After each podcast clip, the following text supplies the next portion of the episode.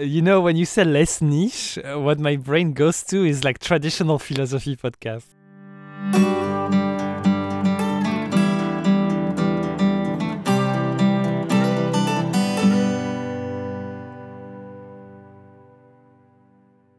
We don't really have an introduction usually. We say uh, hi. I think most of the time we are like, "Oh, hello." Last time we talked about Blair. Yeah, yeah, but like we we still have something, no? So la- last time we talked about time capsules, and I got contacted by an um, anonymous teacher who pointed me that uh, time capsules is essentially what everyone does at school when you write the homework in your cahier text in French, in France, or like when you take notes, it's always like for your future self to Mm. to remember them and. Uh, as a teacher, he was saying that he takes, like, he has this uh, notebook where he has to write his lesson plan in advance.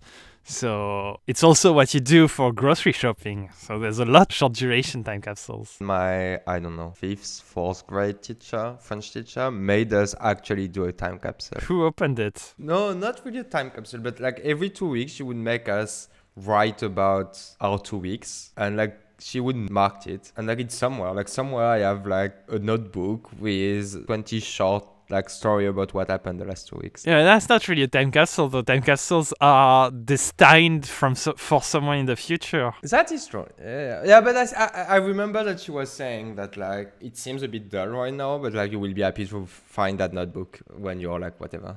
Okay. yeah, and you're just not coming to that part yet. Yeah, no, but like, but like I mean, it's it was not a time capsule per se because it was not like talk to your 20 years old self. It was more like you will be happy when you're 20 year old. So it's a bit different, I guess. I mean, you have all kind of time capsules. It still counts in my book. what? Like it didn't count before, and just because she told us like it would make us happy, then it counts. That is a weird book you have. I guess what the, the what, what defines a time capsule is the intent of writing, right? If if it's the the recipient is is the recipient sufficiently separated enough in time from you? And are you self-aware that you will read it? Like you're writing for yourself to read it in the future? Do you ever write without knowing the recipient? I guess maybe. No, but knowing that you are the recipient, I'm not sure. Well, you can do. There is time capsules for future generations, so it's not always about you. For future entities. Speaking of time capsules, uh, Eyaris, long-time listener, uh, was surprised to not see us mention quantum time locks because it's it sounds really cool when you put it that way. Apparently, quantum time locks are a new cr- uh, kind of like the new craze of time capsules, where the time capsule is mathematically guaranteed to be blocked for a certain amount of time, uh, a certain amount of computation time. Think a bit like blockchain through time kind of thing. Okay. To which I immediately replied, Why would you ever need to prove your time capsule? So, like, why would you ever need strong guarantees on your time capsules? To which he replied then that it's used for lotteries, for instance. Like, you pick the lottery and then people bet, Mm. Knowing that the lottery has been uh, chosen fairly. And so, this is the kind of time capsules where you cannot cheat. You have to have this amount of computation happen or whatever. I should have looked up like examples in the wild before bringing it up. But, No, that's interesting. I'm not sure. Yeah, it's co- not completely useful, I guess. But well, it could be used for bets. Like, oh, I, I, I predict that uh, that this is going on, and this is the definite proof that you predicted and you said so. You no, it can be used for game like chess or uh, Go, where like a game is in two parts. So like you play like half of a game, and then you go sleep, and then you. Oh yeah, because uh, right now they write their next move and it's seal a them, sealed envelope. Yeah, like that would be way cuter. that. That would be way cuter. Yeah, still pretty minor in my in my book, but Pretty minor, but it's an actual application Yeah. that can be useful. I mean, like it's an actual use case. So in the last episode, we didn't only talk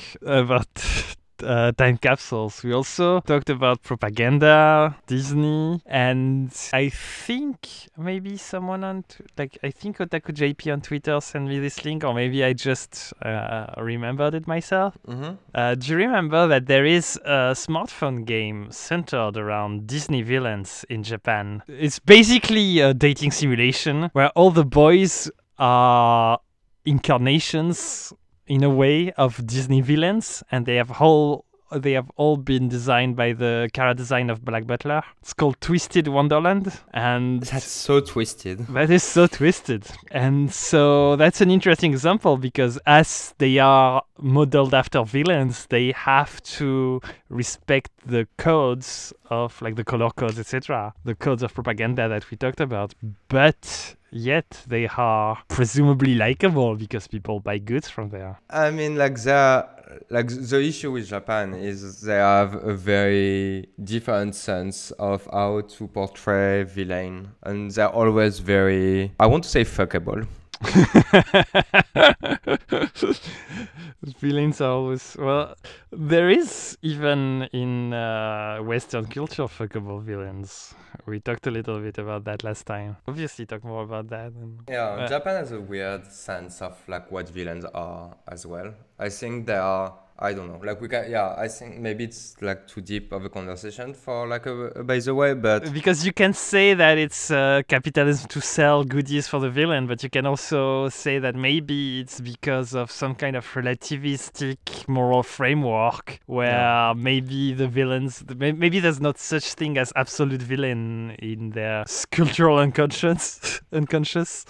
I don't know. It's a complicated question that we should think about. And because it's a collectivist culture, I think everything that goes against the norm, even if they are heroes, are treated a bit differently. And I think maybe villains are treated the same ways as heroes, like graphically, because they're just different than the norm. And then, like, yeah, they choose, not choose, but like they do villainous thing, but like it's a bit less obvious, maybe. Yeah, maybe we should have made the actual episode on Japan instead of Disney. Yeah, it would maybe have been more interesting.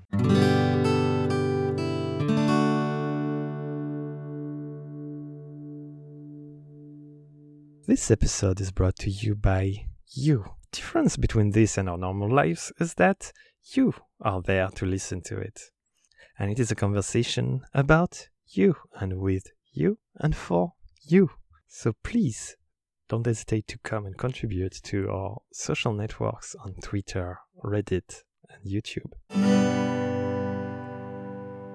Because I have vacation from the 24th to the 8th, so two weeks and a half, I was like, I need a project. And at the start, it was like writing project. The thing is, I don't feel there's any platform for me to put my stuff in that I like. I mean, there's not that many platform for original creation, right? There's a lot of there's everything is geared towards fan fiction. Yeah. So my idea was to create first a small HTML website. Like I had like a vision for the last like months of just a very like brutalist design square thing with like each square is just like an original thing. Oh, an original short story? Is it not not really short story, but like an original writing thingy? Either that or like I'm I'm starting to paint for the last six months. I was like maybe I can put like either drawing slash painting or either like writing. So like it needs to like have both things. And then I was like Okay, so that's nice. That's a nice idea. Like we can do that. I did that in literally now because it's only HTML. And I was like, yeah, but it would be nice if it was a platform. And then yes, And so you're making it in the platform. because I feel like Okay. so I don't like whatever. Like I don't think that like it will be a huge thing, but I do feel that like it feel a need that I have, which is putting my stuff somewhere where people can comment without liking or disliking it. You can only comment. And I do feel that there's no plat like there's Medium in some sense, but like Medium is very like tech focused and like I don't I don't really like the community and like it's too complicated. And I feel like just a very simple platform of text plus images with comments could be nice. Well, the way I think about it from what you told me is uh, like it it makes me think more that it's kind of like your portfolio or your uh, personal website, right? Yes. Maybe or or a standalone art project, like a standalone gallery kind of. It's not like you're set out to be the next uh, fanfiction.net or whatever. It doesn't even matter if it's only your stuff. Yeah, yeah, exactly, exactly. Like I think, like the the first idea was for only my stuff, and I had a vision, an actual like vision that I wanted to have for the website and like to put my stuff in. But by doing it very fast, I was like, actually, I do think that because it's so minimalist, it could serve many people without like it being complicated because I feel like for original creators, there's no platform, and like maybe like even you for your short story, like you've done that on the blog and you put it on Tumblr, but like it's not like an actual thing. I feel like you could put, for example, your short story on, on that kind of website. There's probably stuff, and there's always like WordPress or Tumblr or generic writing stuff. And there's communities of uh, communities of aspiring authors that also reread each other but maybe we can talk a little bit about that one magazine that I discovered recently on Twitter. Uh, yeah. So let me maybe introduce the platform. Uh, it's called After Dinner Conversation. So it's a magazine of short stories with the guideline of them having to have some sort of philosophical or ethical theme or undertone. And so they publish the magazine monthly and they leave some of the short stories for free on their websites. But after that, they take them down and everything is published on Amazon, on Kindle, I think. But yeah, essentially, so the, I, I really found this interesting because that's the first time I found that hey someone else is doing short stories about philosophy uh, what this platform proposes uh, on top of the short story is that they have the podcast where they discuss the short story and they leave each so- short story with uh, five to six discussion questions to, to, open up the discussion, kind of like a book club. I thought this was kind of cute, even though it does feel like a high school homework. Yeah. and I recommended you my favorite short story. So should we talk about it a little bit? Yeah, let's talk about it. Like I've read it this morning, so it's kind of fresh in my mind. Since I introduced the platform, do you want to introduce the story? Yeah. So again, it's a short story about uh, basically it starts off literally as utopia. Wait, wait, wait, wait. Let's let's first say the, we're talking about the short story "Rainbow People of the Glittering Glade." Written by David Schultz, and in the that, that features in the December edition of the magazine, but is also quoted as the perfect example of what they're looking for on their subscription page, which is, I think, a great way to get into it. So the story is about an alternate universe, uh, and you follow three people that are looking for an utopia. Uh, obviously, like a lot of people are talking about the utopia, and they're like, "Where, well, and as in each like utopia um, book what you have is a lot of talk about how is it, it is a dystopia. So like they're looking for what's for the wrong. trick yeah what's what's trick is basically. I like i think we're gonna spoil it a lot. Obviously. So if you want to pause the podcast read it. I don't know it takes 20 minutes to read and then come back. Uh, you're welcome to do so but from this point we're gonna spoil the thing a lot. Fair, fair. okay Good, go.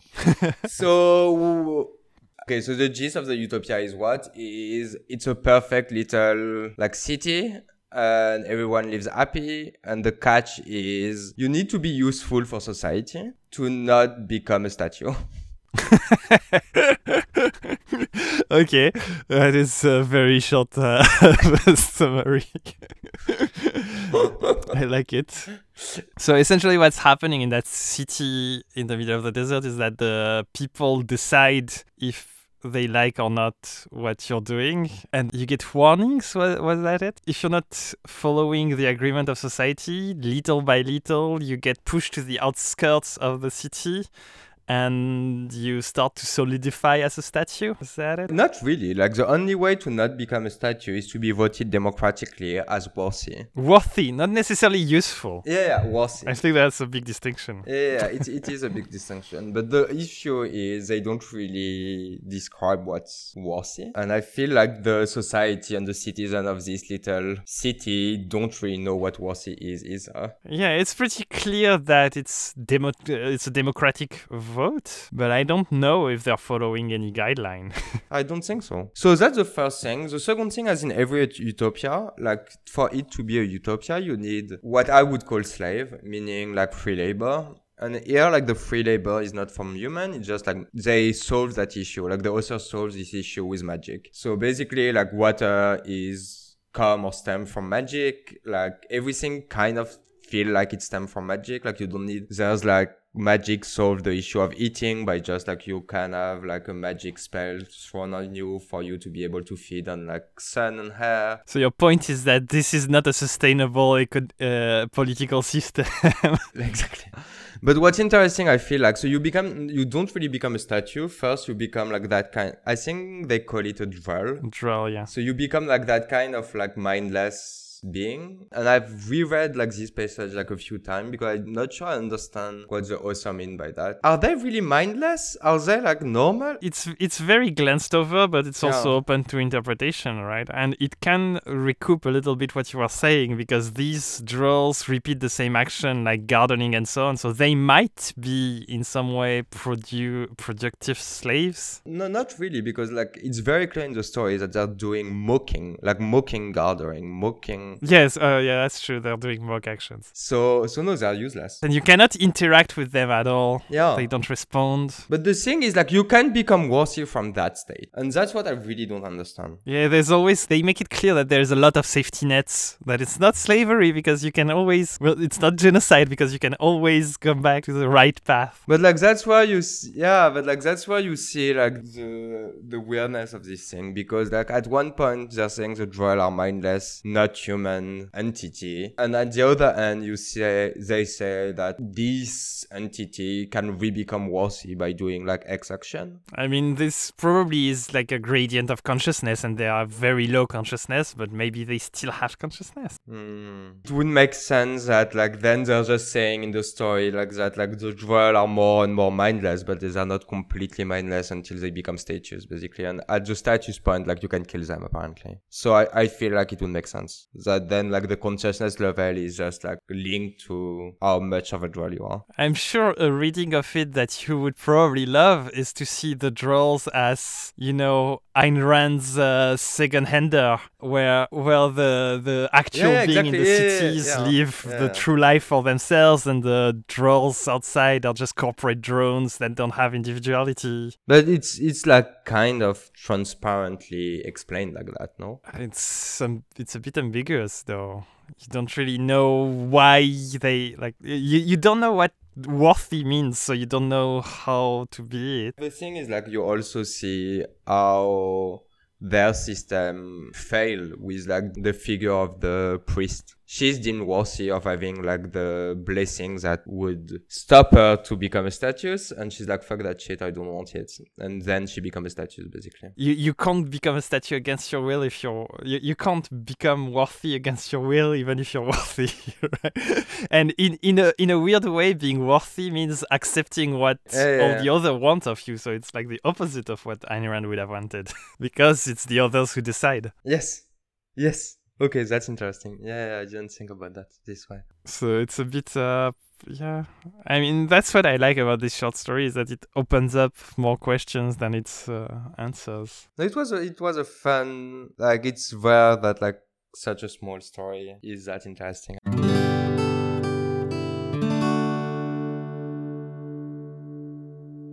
So this time you're gonna introduce the main topic. Ooh, I don't like to do that at all. Okay, so today I'm gonna introduce the topic, which I'm not sure about, but fine. So today we're gonna talk about. So first, like some context, uh, we were looking for kind of a Christmassy theme, and we couldn't find one. And then we found that we're gonna talk about buying stuff. Because what's more Christmassy than purchases? I was gonna say exactly that. Ah, okay. Uh, so yeah, so we were, we were thinking like, okay, let's talk about buying stuff, and You had an illumination moment. And I had an illumination moment like a few weeks before that discussion, which is I always have a hard time deciding stuff for my life. And buying is kind of the simplest way to see the problem, meaning I have a hard time buying stuff.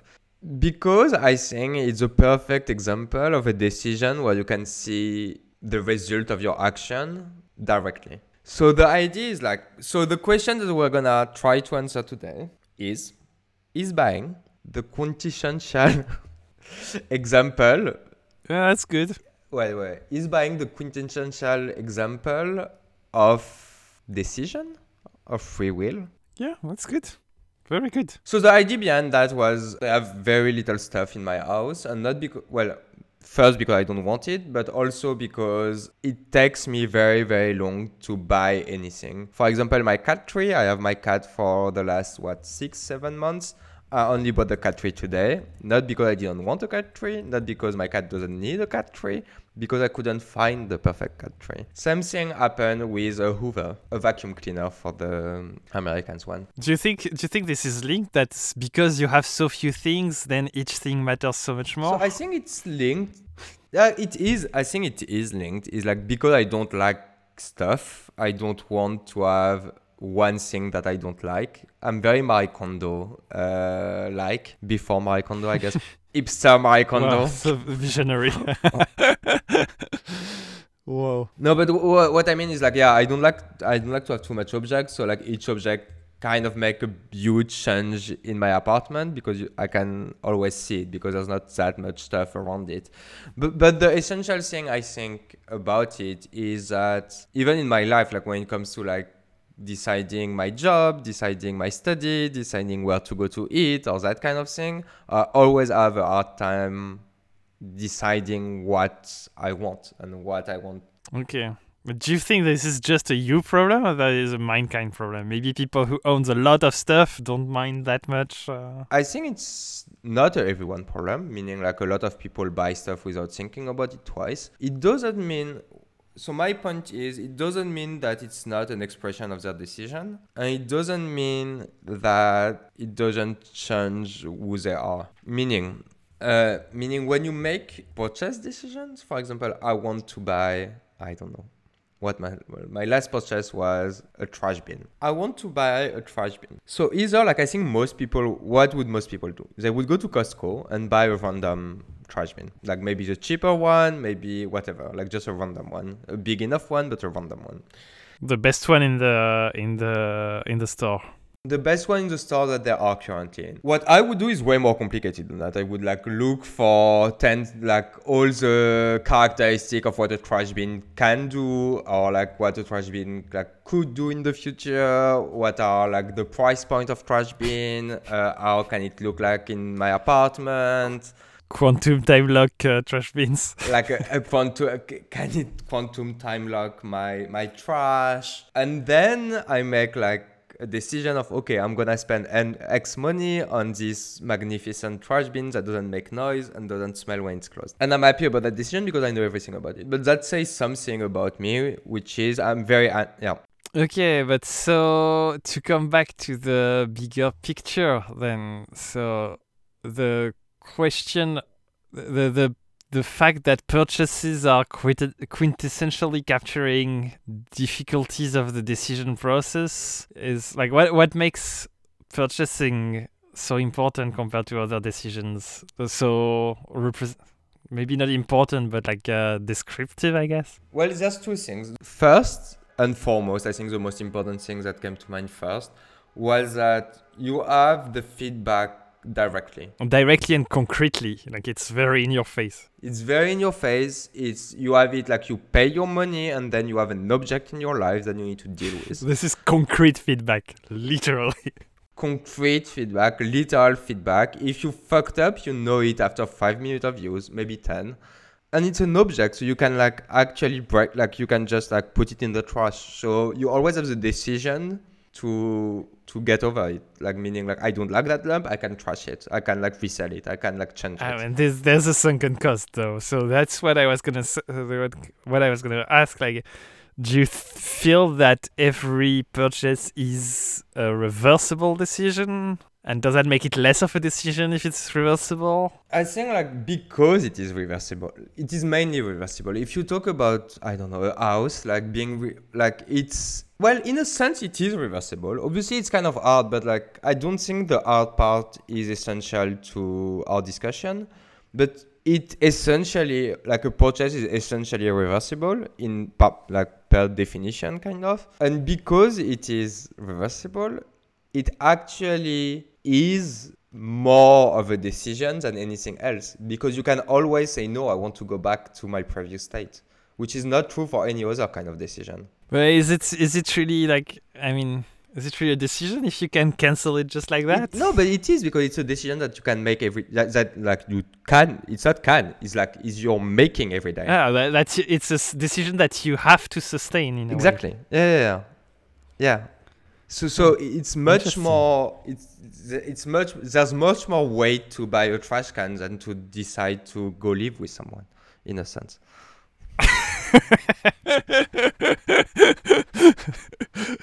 in a way.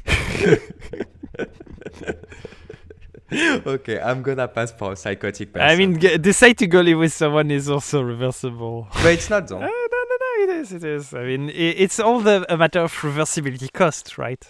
And so, since the reversibility cost is low, you kind of have to agree with your decision kind of like more often, continuously. Continuously. Whereas if you're living with someone, you can't just like maybe you, you think about stopping or whatever, but like you, it's not as easy to go back. So the sunken cost is actually matters much. Yeah, yeah, and I feel yeah, yeah, yeah, yeah, yeah, yeah. And the second thing before, I think we can go a bit deeper on that. But before that, maybe there's something I can't link it that well, but maybe there's something about it, which is money. I wanted to talk about money, so Because like one big difference between other kind of decision, even if money is involved, like for example, living with someone, money is involved. Uh, deciding a career, money is involved. Deciding a university, money can be involved as well. Like money is involved in a lot of like human stuff, I guess. But in a item purchase, money have a much stronger link, which is an I mean, yeah, you, you pay you pay pure money and you get pure consequence. there's like a direct link and it's also like there's a direct link and much more than that the value of the object is a character like the monetary value of an object is a characteristic of said object without talking about the exchange of good meaning obviously so a mouse for your computer is 10 bucks 10 bucks is what you will give to have the mouse but also one characteristic of the mouse is that it's valued at 10 bucks Doesn't that make the decision super complicated because it's a bit circular in a way? That the value of the mouse, the perceived value of the mouse is factored in the actual value of the mouse? Actually, I'm just thinking about something. I mean, that's complicated. Yeah. So I wanted to talk about money because I have very little uh, background in economics, but money is supposed to be like the value, the objective value scale on which you can, on which you're supposed to project things. It's the the it's the exchange. Uh, exchange ladder on which you project uh, your tra- your transactions. So in in that sense a purchase is definitely the purest form of of decision making because it's actually giving this absolute objective value to an object Oh, that's interesting. to a, a thing.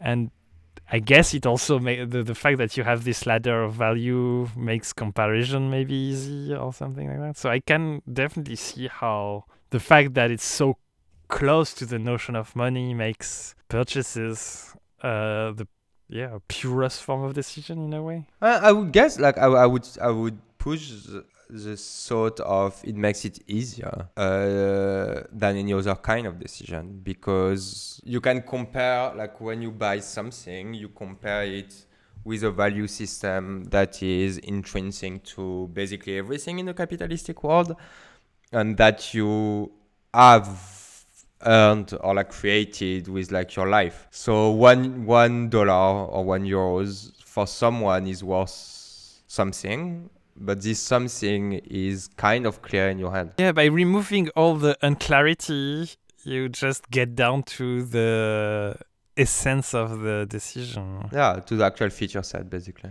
It's not a matter of like unknown. Uh, there's there's less unknowns because you have this clear scale of what things are worth, and you can just pass your judgment on it. I can see one.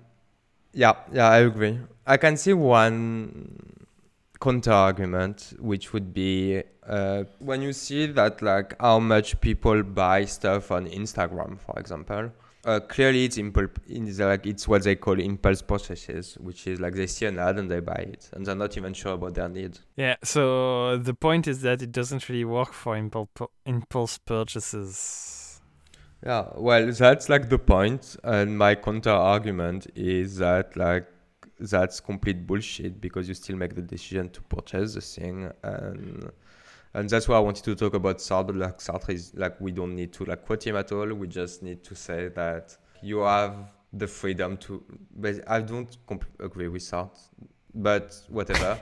you you have the freedom to not buy the stuff if you don't So, want to. so Sartre is saying that you always, always author yourself in all of your choices.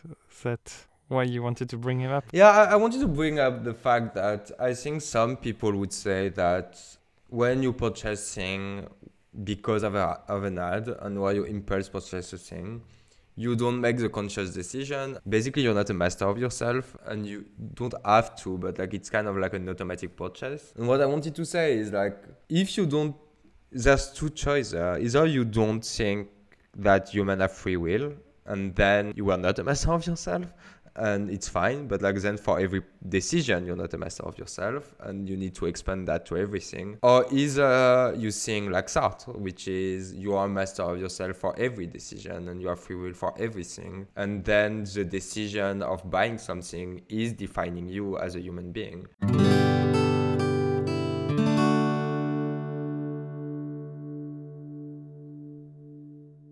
Today's sponsor is that itch that you want to scratch but are fighting. You've been so brave not thinking about it for the last 10 minutes. Why did this damn show remind you of it? I mean, maybe you should just scratch it a little. Maybe that's okay. So, maybe a last point I wanted to discuss. We talked about decision purchasing, etc., but we're doing all of this in the context of Christmas. And one thing that I'm more and more uncomfortable with when it comes to Christmas or birthdays or etc.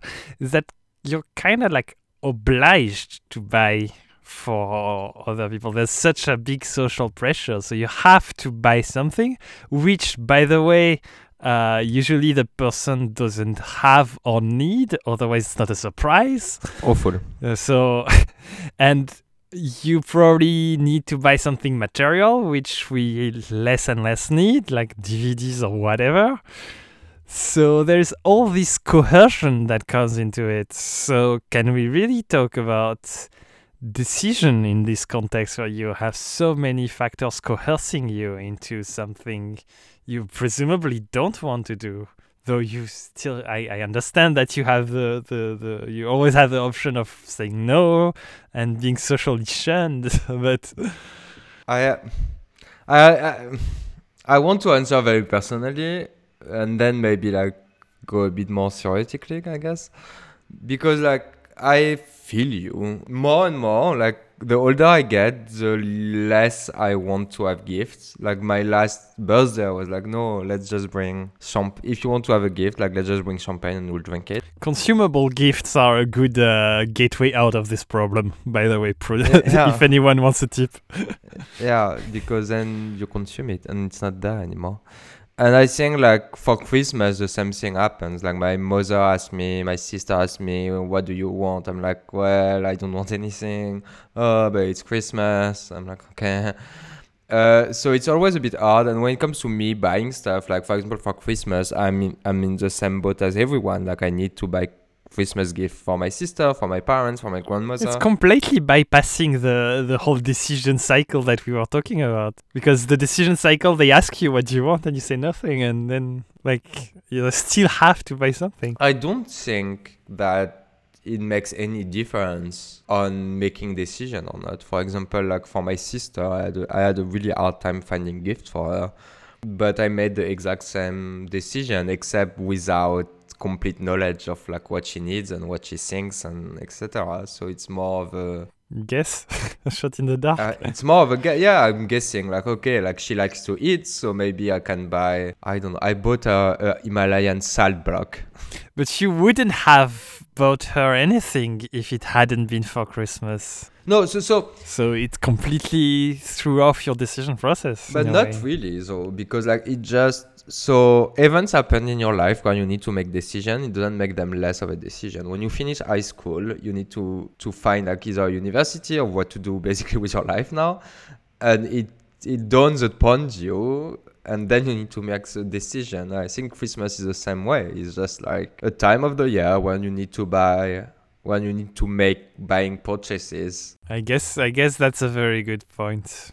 But it robs you of the possibility of not buying anything. There's always this possibility, it's just the cost is really high. the social cost is really high. You can always be that asshole, but I don't think you want to. So you, you need to. See, so there's so many, so much muddle coming from social pressures to to do the right thing, to keep the gift you don't want, Oh. and stuff like that. That I wonder if we can still say that it's an expression of yourself, since I mean it, it's certainly an expression of how you deal with all these social pressures. But uh, So some, if not most, of gift giving is from like not a lot of people take a lot of time to choose the right gift, and I think that shows how little they think about their purchases in general. that is itself uh, the uh, the quintessential expression of their free will. Yeah, of their yeah. Well, Yeah, so maybe actually you're right that it's a quintessential representation of decision, but decision have so many more factors, so much social like external pressures and stuff to it reminds me of the good place really. Like you cannot f- understand and fathom all the ramifications of your decision. And i guess in that way it's a very good representation of it.